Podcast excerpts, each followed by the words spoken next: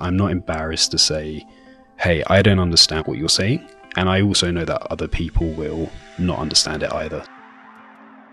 Hey everyone, welcome to Nonlinear, a podcast about the decisions that shape our careers. I'm Dave Fannell, the founder and C E O of Teal and the host of this show. If you're enjoying the conversation on this episode, please make sure to subscribe, share, and rate us wherever you're listening to the show. It really helps shine a light on these amazing careers and increases the chances of us learning from each other.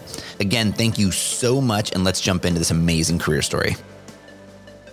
All right, in this episode, we're going to be with Dale Gelantino, who I've had the privilege of knowing for a while in various capacities, from our initial like Twitter conversations to eventually working together, taking courses together.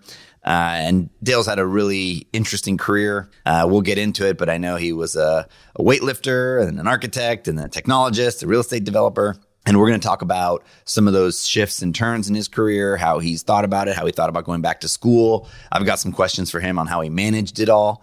But with that, welcome, Dale, and uh, tell us a little bit about yourself. Cheers, Dave. Thanks for having me. Yeah, so I studied architecture. I started my, you know, professional career within an architecture intention, trying to go the full hog. Realized very quickly that it wasn't exactly what I wanted to do. Having gone into the real world, thankfully, was in a great time within the within the profession where I could pivot into something a little bit more technical and digital, and have spent the, you know, pretty much my entire career kind of niching down into interest areas that I'm actually more interested in than some of my peers, which may have been a little bit, you know, left field to what some of the others were doing, but it served me well in the long run, and I think I've had an interesting path since then. So yeah, I'm glad I'm here to share it. All right, architecture. It, it, you know, obviously a career that's near and dear maybe uh, to my heart, but it's this funny profession, right? Like every advertisement on T V, every T V show, like the person's an architect. So I'm curious like where that came from, where, because you studied it in school, where, where did, like, when did you say, that, where, where were you in your life when you're like, I'm going to be an architect? Yeah, I was I was a teenager. So I drew up my parents' home extension. So just off a couple of A three sheets of paper, pen and, you know, scale ruler, drew up my parents' home extension and submitted that for planning, which we actually got when I was a, a kid. But I wrestled with either going into architecture or going into some sort of sports science, sports rehabilitation, sort of rehab kind of career path. And that was really down to my final year of like secondary school, like high school you would have in the States. And yeah, I made the decision to go to architecture school when I was seventeen, eighteen, kind of the eleventh hour, finally pulling the plug and going into there. Reason being, I like problem solving. It was something that I figured, hey, I could go, that seems like the right way of doing it. I can apply some creative thinking to it, but really it's the problem solving. How does this connect with that? And how do you solve those problems? And I realized going into, well, having gone through the degree, it is so heavily design focused. Um, I'm so heavily weighted toward design that I actually struggled to get the grades that I needed through university to actually come out on the other end, whilst I was actually stronger on the technical side and the system side and the more history side. But it's so heavily weighted on design that unless you really have that flair, I just found it a struggle for those three years I was going through the undergrad. So, you know, you picked a major that you, that you made that seem like that was kind of a big decision because you had kind of two tracks to go. So you pick it now. So you're thinking about working when, when sometimes they happen in tandem. Sometimes it's kind of like, hey, I, I learn and then I go work. What, when did you like kind of start to take, make money or think about yeah. making money with these abilities? So yeah, graduated. So did my undergrad, got my architectural degree, and it was right, let's go to work. I stayed in the city that I studied in. So I stayed in Newcastle, which is a big city in the north of England, but coming out at the end of the recession, so this was like two thousand eleven, I graduated. So the global recession had finished, but you know, we you got the tailwind within architecture and construction that took a couple of years for those projects to finish that were financed then, and then, then it was very dry. So all of my peers struggled to find work at the time. Everybody was, you know, hundreds of C Vs going out, hundreds of portfolios going out to whatever firm they could. And the way that I doubled down was knowing that I was strong on the technical side. Um, so I focused my portfolio around that. I was also very good at Revit, the software, the C A D package at the time. So I searched for companies that had that within the description. It was kind of new and kind of up and coming at the time. And I just doubled down on those firms and, you know, cold called, sent out the C Vs, tried to find people within the company, used all my university lecturers. Did they know anybody? With a real focus on a technical firm rather than necessarily an arts architecture firm. So yeah, played on my strengths that I recognized at uni and definitely tried to find my first job with that with that foot in the door there. And I did. So fortunately, I did get one within, yeah, a couple of months of graduating. Okay, so you get that first job. You know, tell me a little bit about like what happened there. And I think you were there for not not too long, right? Less than two years? Uh, yeah, it was a year. So my wife is a year younger than me. So she was finishing her, her year at university. First professional job, I was working pretty much technical sides of projects and doing the drawing packs and design packs. Great experience. Fortuitously, they were a very innovative company. They were in the northeast of England, which was a struggling region of the U K at that time. So they had to pivot themselves. And I was surrounded by very innovative directors and company leaders. And they built side businesses as an architecture firm, which wasn't common, I would say, within the practice at the time. And I was just really interested in that. So doubled down with them, started doing some of the other stuff within the architecture office rather than traditional project work. Got a real interest in that. And we chose to leave the city because as a young twenty-year-old, like a young professional within the city, there just wasn't much opportunity. So when my wife graduated, we both decided to move back down towards London. Uh, it's both where we grew up, but it was a decision, like it's an expensive place to live. So, and as a graduate, like we, we weren't going to have high salaries. So there was going to be a lifestyle hit, but there was more career opportunities and prospects moving down towards London. So we made that decision, and that was ultimately the, the lack of networking and career progression outside of my own firm was the reason that we decided to move back towards London, not necessarily just for the sake of a good city, but that opportunity to, to move down there. So did you have a job lined up, or you're just like, no. Hey, there's more opportunity there, so we're just going to pick up and go? No, I did not have a job. We, my lease was coming up on my house that I was in at the time. So it was kind of, we're moving down. I've got to get this and get this quick. And I started co- cold calling every sports and stadia related company that I could down in London. My directors kind of helped me with identify some good ones. And yeah, thankfully, kind of the eleventh hour, I was down there signing a lease for a flat when I got a phone call to say, yeah, come in and we'll have an interview. So I kind of signed my lease and then hopped on a train into London and managed to yeah land the job there. And then it was like one phone interview, one in-person interview, and then landed the job, which was great. And the sports and stadia, is that because that's what the firm was focused on that you were at? Yeah. So I did a lot of education buildings and like sports, leisure stuff. My director was, that's what he specialized in, and just found a passion for that. My background, obviously, within with sports and kind of elite sport prior to university, I understood if I knew any architecture type, it was how those spaces worked and what made for a good training facility, what good, what made for a good stadium from an athlete side as opposed to a spectator side. So it was a, yeah, that was more of a natural fit than trying to work out hospitals or something like that, which was just wasn't interested in that at all at the time. Whilst I was there at that firm, they encouraged me to meet other people. I was new to London. That wasn't my working environment. So I networked the hell out of my, you know, Revit groups and B I M groups and other professionals within the sports sector, um, you know, and tried to find a hybrid. I tried to find a sports firm that were also very heavy on Revit. And that's how I met professionals like Casey Rutland and Rebecca DeChico and people like that. And yeah, one career hack was following those folks, seeing the social networks that they were going to and the professional networks they were going to, and then signing up for the next events and going to those to try and meet these people. Um, and that was a huge career. That that really was an inflection point when I actually started to meet other professions in in that space, which was something we didn't have in Newcastle, which is why I came down to London. But yeah, that was a big inflection point. I was the youngest person in the room. You know, I was twenty-two, twenty-three at the time, surrounded by those who are maybe six, seven, eight years ahead of me, some more. And I just went to learn. I just sat in these, I didn't, I just wanted to learn what these people were doing, understand what they were, what they were kind of practicing within their own firms, and just have an opportunity to talk to them after after the event, you know, over a beer or over a drink or whatever, and then actually just get to meet these people and learn, you know, why do you do it that way? And what was that thing that you mentioned on Twitter and that sort of stuff? And yeah, that was a great, yeah, great career hack in many respects. So that first firm in Newcastle, when I said, you know, I was talking to my, my directors and peers, like, I'm moving back down to London, can you make any recommendations? They're like, get on Twitter.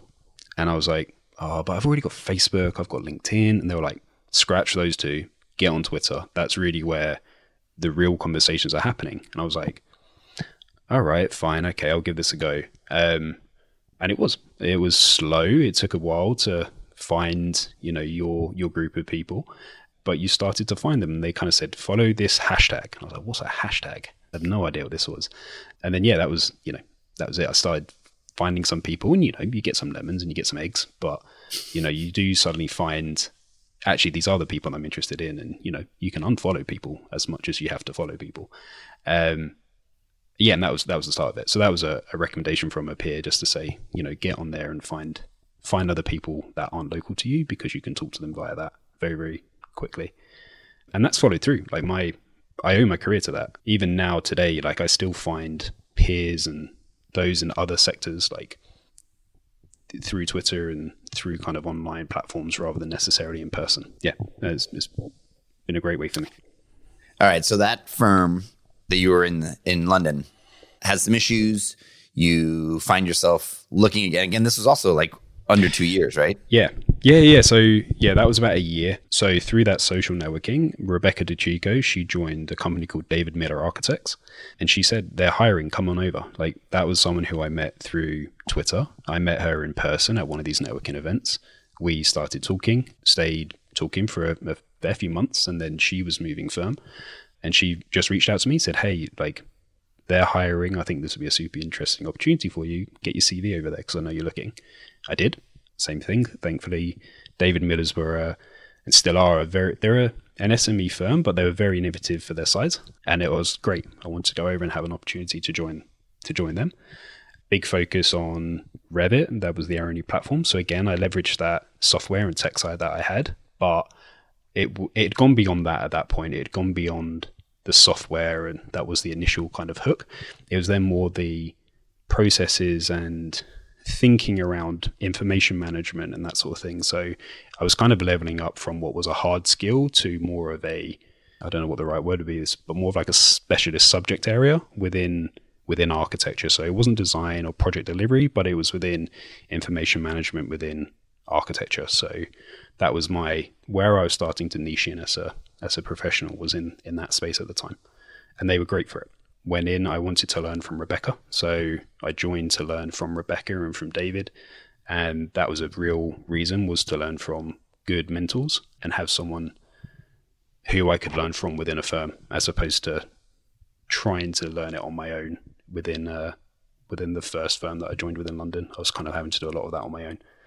So in this case, you know, I know you weren't there that long either, and you went even deeper into like the technical aspects of what you're doing. So what was that that next moment? I can't remember the reason why I left uh, David Miller's. I don't know what, what caused me to leave, but I started looking around. I think it might have been salary at that point. I think we'd got to a point where my wife and I were looking to buy our first home, and we were struggling with the salaries that we were on. So I just started looking around for opportunities just to increase the salary that we had. And again, another connection, that was Casey Rutland at Arup Engineering. So he was part of Arup Associates, which is a multidisciplinary sector within Arup. Same thing, industry expert within the space that I was in, and was a great mentor. And he reached out to me, said, hey, if you're looking, like, come on over. We want people like you. You're young, ambitious, and interested in this space, and we need more folks like you. So I sent the C V over and joined Arup and Arup Associates. And that was, yeah, a better salary, but also I was then in a much larger firm. So Arup are thousands of people. They're a global international firm. I never imagined I would get to a firm of that sort of size. And that was kind of a great, great opportunity for me to, to join them. And as much as I liked David Miller's at the time, it was, it was kind of like a can't say no opportunity. More people to learn from, a more international firm, and kind of more resources and opportunities there. One thing I feel like you're being a little modest about is you were engaging actively on social media. I feel like you were posting work, yeah. you were sharing techniques. So, you know, Casey had never worked with you. And for him to know that you were like an ambitious, technically oriented young professional, there was ways he needed to know that. Like, how, how was he becoming aware of these things you were doing? I wasn't afraid to ask, what does that mean? So someone would put a an article out, or they would say a comment, and I didn't understand what that was. And I was I wasn't afraid to say publicly, like, I don't know what that, what that is. Can you explain it to me? And I, I I can tell you when I learned that, that was at school when there was a question in my maths class, and my teacher said, "Does everybody understand?" And everyone just kind of nodded their head. And I sat there, was like, I really don't. And I was good at maths, and you know, I was one of the best kids in the class at maths. And I was like, so I really don't understand this. And he said, if you don't understand it, I'm pretty confident there's other people in this classroom that also don't understand it. So we'll go through this again. And that resonated with me, and has resonated with me my entire life. And I realize, even on Twitter, like, I'm not embarrassed to say, hey, I don't understand what you're what you're saying. And I also know that other people will not understand it either. So by me being the person to say, I don't understand, can you explain it? I'm also helping other people around me. And I feel like that resonates with a lot of other people. Um, me being the person to ask, people are very thankful for that. And it kind of empowers other people to ask the question as well. Like, that doesn't make sense. Let's dig in deeper. All right. So Arup, one of the best firms in the world at engineering, has, you know, we've all seen buildings that they were a part of. We probably don't even know, because Sydney Opera House, um, that's their most famous first one. Yeah. Sydney Opera House, right? Incredible, incredible buildings. But all right. So Arup, I mean, wow, we're just still in like the early parts of your career. It goes to show yeah. like how many cool things you've gotten to do. All right. So let's, uh, yep. Arup, I'm sure you did some awesome stuff. What was that next pivotal moment? I got invited out to the States. So that two occasions. One, I got audited out. I got asked to come out to the States to test the future release of Revit. So Autodesk invited me out to test their pre-release, a room of like ten people.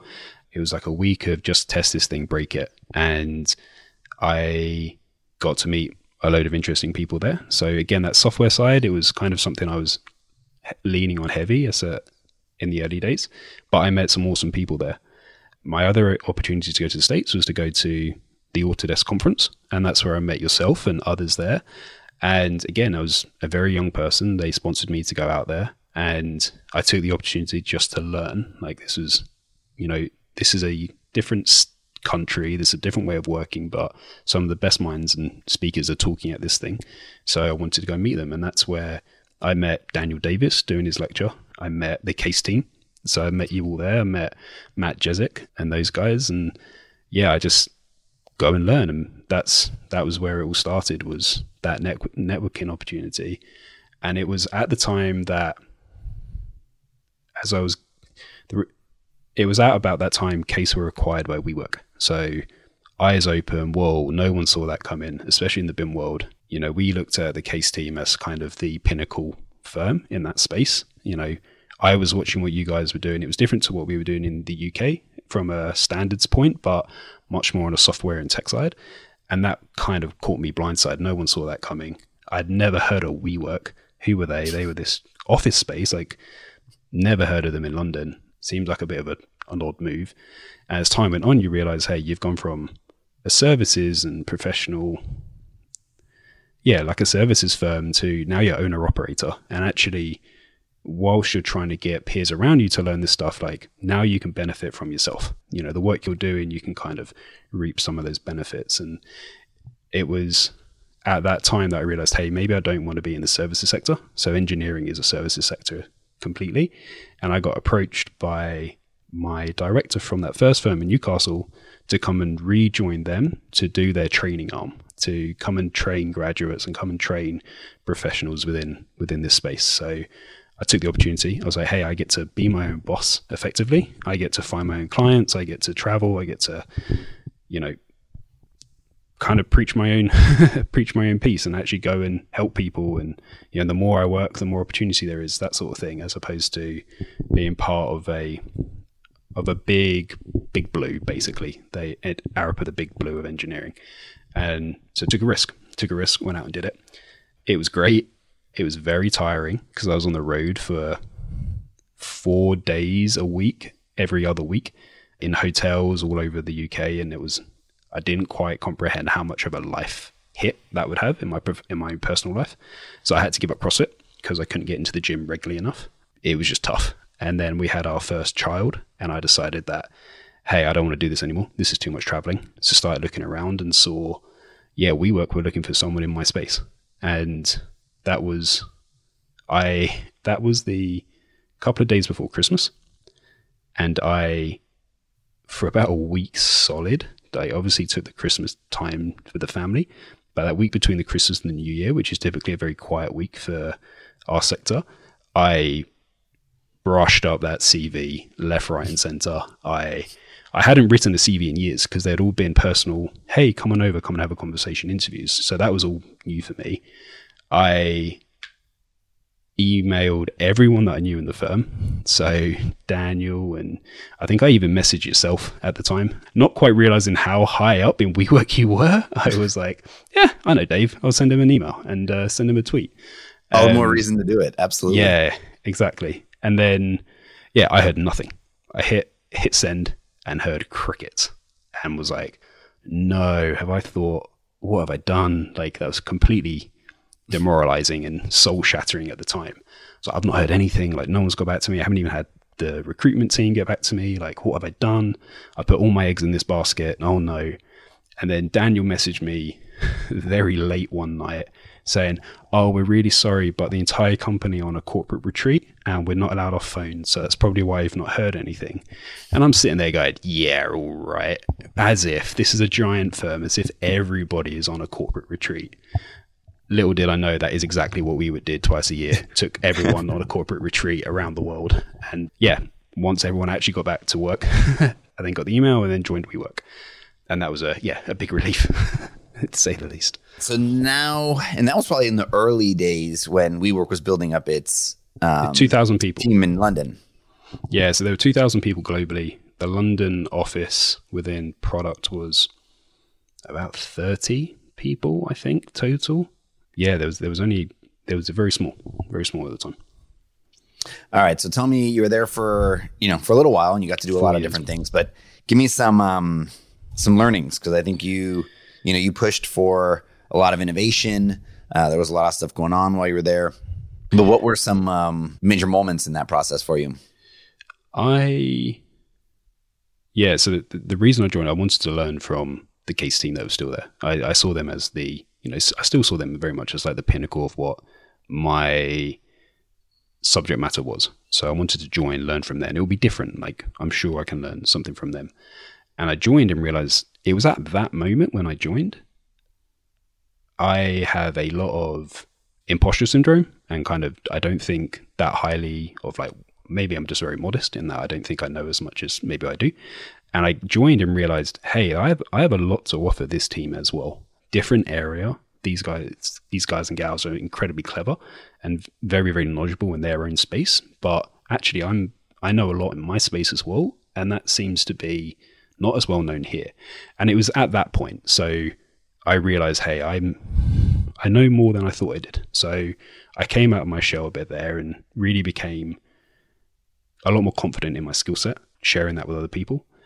I had a great team. Honestly, they were the best team. A global team. I had the team in London. We were small. There was only three of us when we joined, and that grew to ten to twelve by the time we grew to our largest.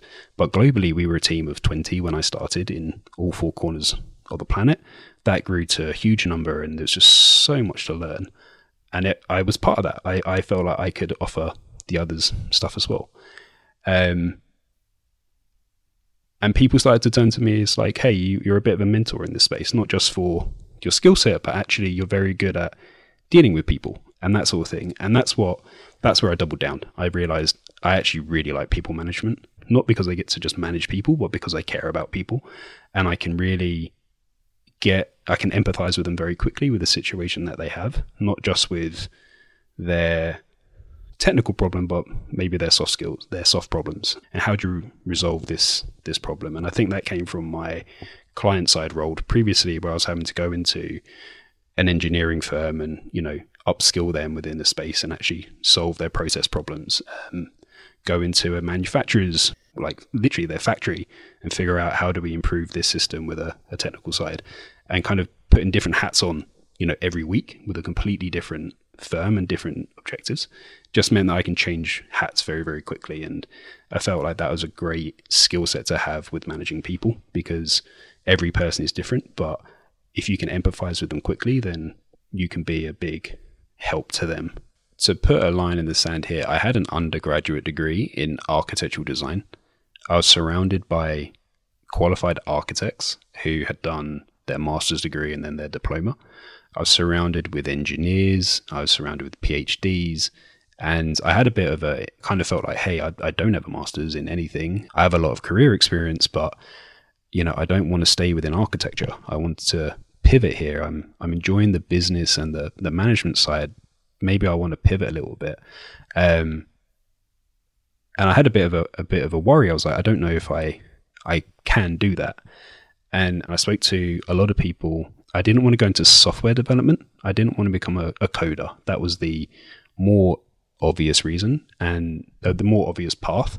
And I deliberately chose not to do that because I felt like, well, that would be an opportunity, an opportunity to shift. I'd be back doing production sort of work, which was not the area that I wanted to move into. I wanted to, if I was going to pivot, move into something similar where it was a management sort of role, but maybe in a different in a different role or a different sector. So I applied for an M B A. So I terrified. I was terrified when I did it. I didn't know what I was getting myself into. I knew it was going to be a lot of work, but I had a long commute. So I had an hour into work and an hour home every day. I deliberately chose a course that was flexible and self-paced. So that would work around my life. I could study on the train in, in, go to work. I was in an incredible company where I was learning this stuff day in, day out, and had opportunities to, to talk to other people. But it, I could do this course at a self-pace. So, you know, at the weekends, I could do it when the kids went to bed.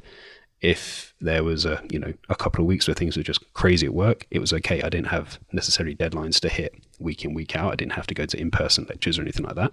So I definitely organized my school around my lifestyle at that point. That was, that was a big decision. You know, it was, which school do I go to? And I, I architected that around my life. And what I realized was the same thing. I know more than I realized I knew. I learned a lot of stuff, but I didn't learn anywhere near as much as I thought I was going to, because I'd already, I already knew a lot of it. And again, that was a massive confidence boost of like, okay, I do know my stuff. I've learned stuff, but actually I've been learning along the way here. There may not have necessarily been a need to go back and get an M B A, but I can tick that off the box and with confidence say, yeah, I've got that. Like, and I'm comfortable with that as a certificate on the, on the rap sheet. Yeah. And then the world f- fell apart around me. um, so I'd started my M B A. It was a eighteen month course. And then about four months into that, yeah, WeWork started to implode. We went through the failed I P O and started downsizing. And yeah, I was getting a real life example of everything I was learning on the M B A about corporate governance and financials and all this sort of stuff. And I was like, wow, I'm really at the coalface here of all this stuff happening. Redundancy started happening. And so we were doing corporate restructures at that, we were doing corporate restructures at that, that module at the time. I was like, okay, I'm studying and, and practicing this right at the same time. And I handed in my thesis the week before my third child was born. So I kind of had like a, a hard deadline to get this stuff done. Otherwise, yeah, it was, I didn't know when I was going to finish that with a with a newborn. What I want people to take away from that is that you're you're never too old. It's never too late, right? Um, yep. If you have deliberate, if if you are deliberate and you have intentionality, you could do it. And you know, to fast forward a little bit, you're you're now a real estate developer as a managing partner in I think your own firm, right? Yeah. So with yeah with WeWork shrinking, I the company was changing direction. My team shrunk huge, both globally and locally. How many people were you managing at that time? I had eleven people within Europe, and the career path was that that was going to grow to a different sector within Europe. So we were going to take on a different team, so manage them. But the way that that team worked was we all kind of helped each other globally. So I had global people turn to me for, you know, advice and stuff like that. So while it formally only had the, not only I had eleven people that reported to me directly, there were others globally that were coming to me asking for advice and that sort of stuff. So it was a more of a wider scope, and that shrunk. I was going to be one of the two going forwards within Europe, and I didn't want to do that.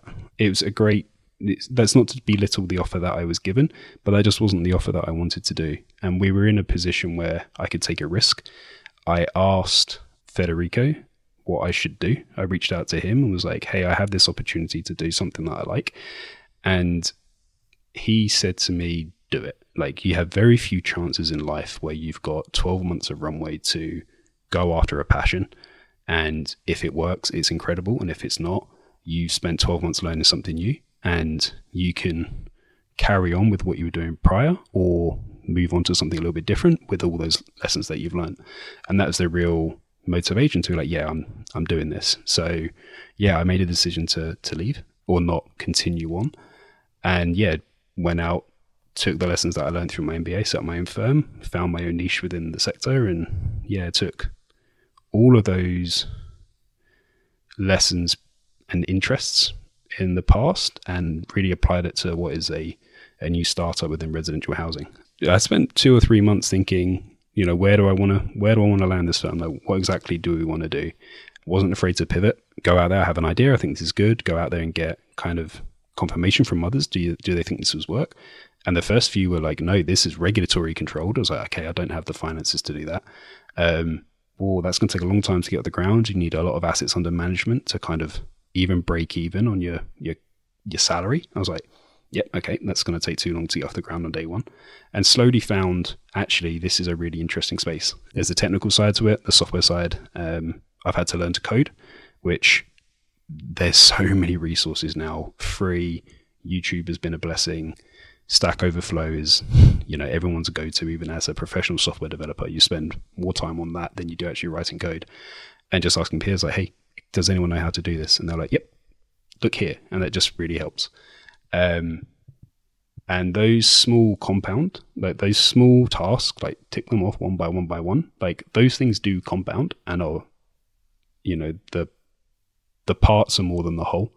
And as much as it's hard at times to think like, oh, this is so frustrating, like I'm so close, yet it's not there. Like, these things are building. And like within a, a couple of months, like suddenly you've you've achieved an awful lot.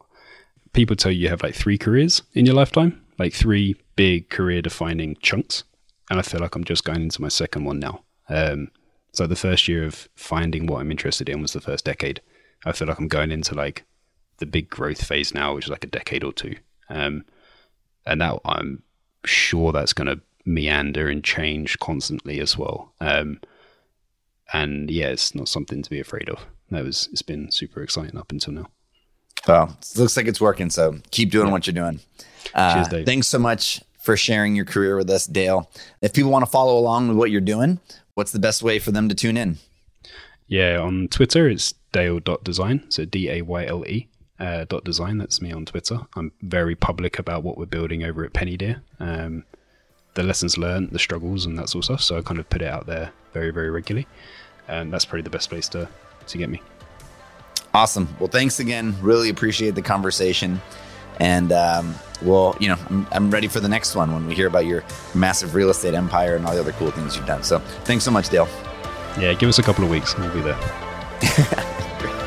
Cheers, Dave. And that's it for this episode of Nonlinear. If you enjoyed today's conversation, make sure to subscribe, share, and rate us wherever you're listening to the show. You can learn more about Teal on our website, teal h q dot com. That's Teal like the color, T E A L H Q dot com. Or follow us on social media at Teal underscore HQ. Thank you so much for joining us, and please tune back in to keep hearing about how we make the decisions that shape our career. The Teal Career Paths podcast is produced by Rainbow Creative with senior producer Matthew Jones and editor and associate producer Drew McPowell. You can find more information on them at rainbow creative dot co. Thanks again. We'll see you next time.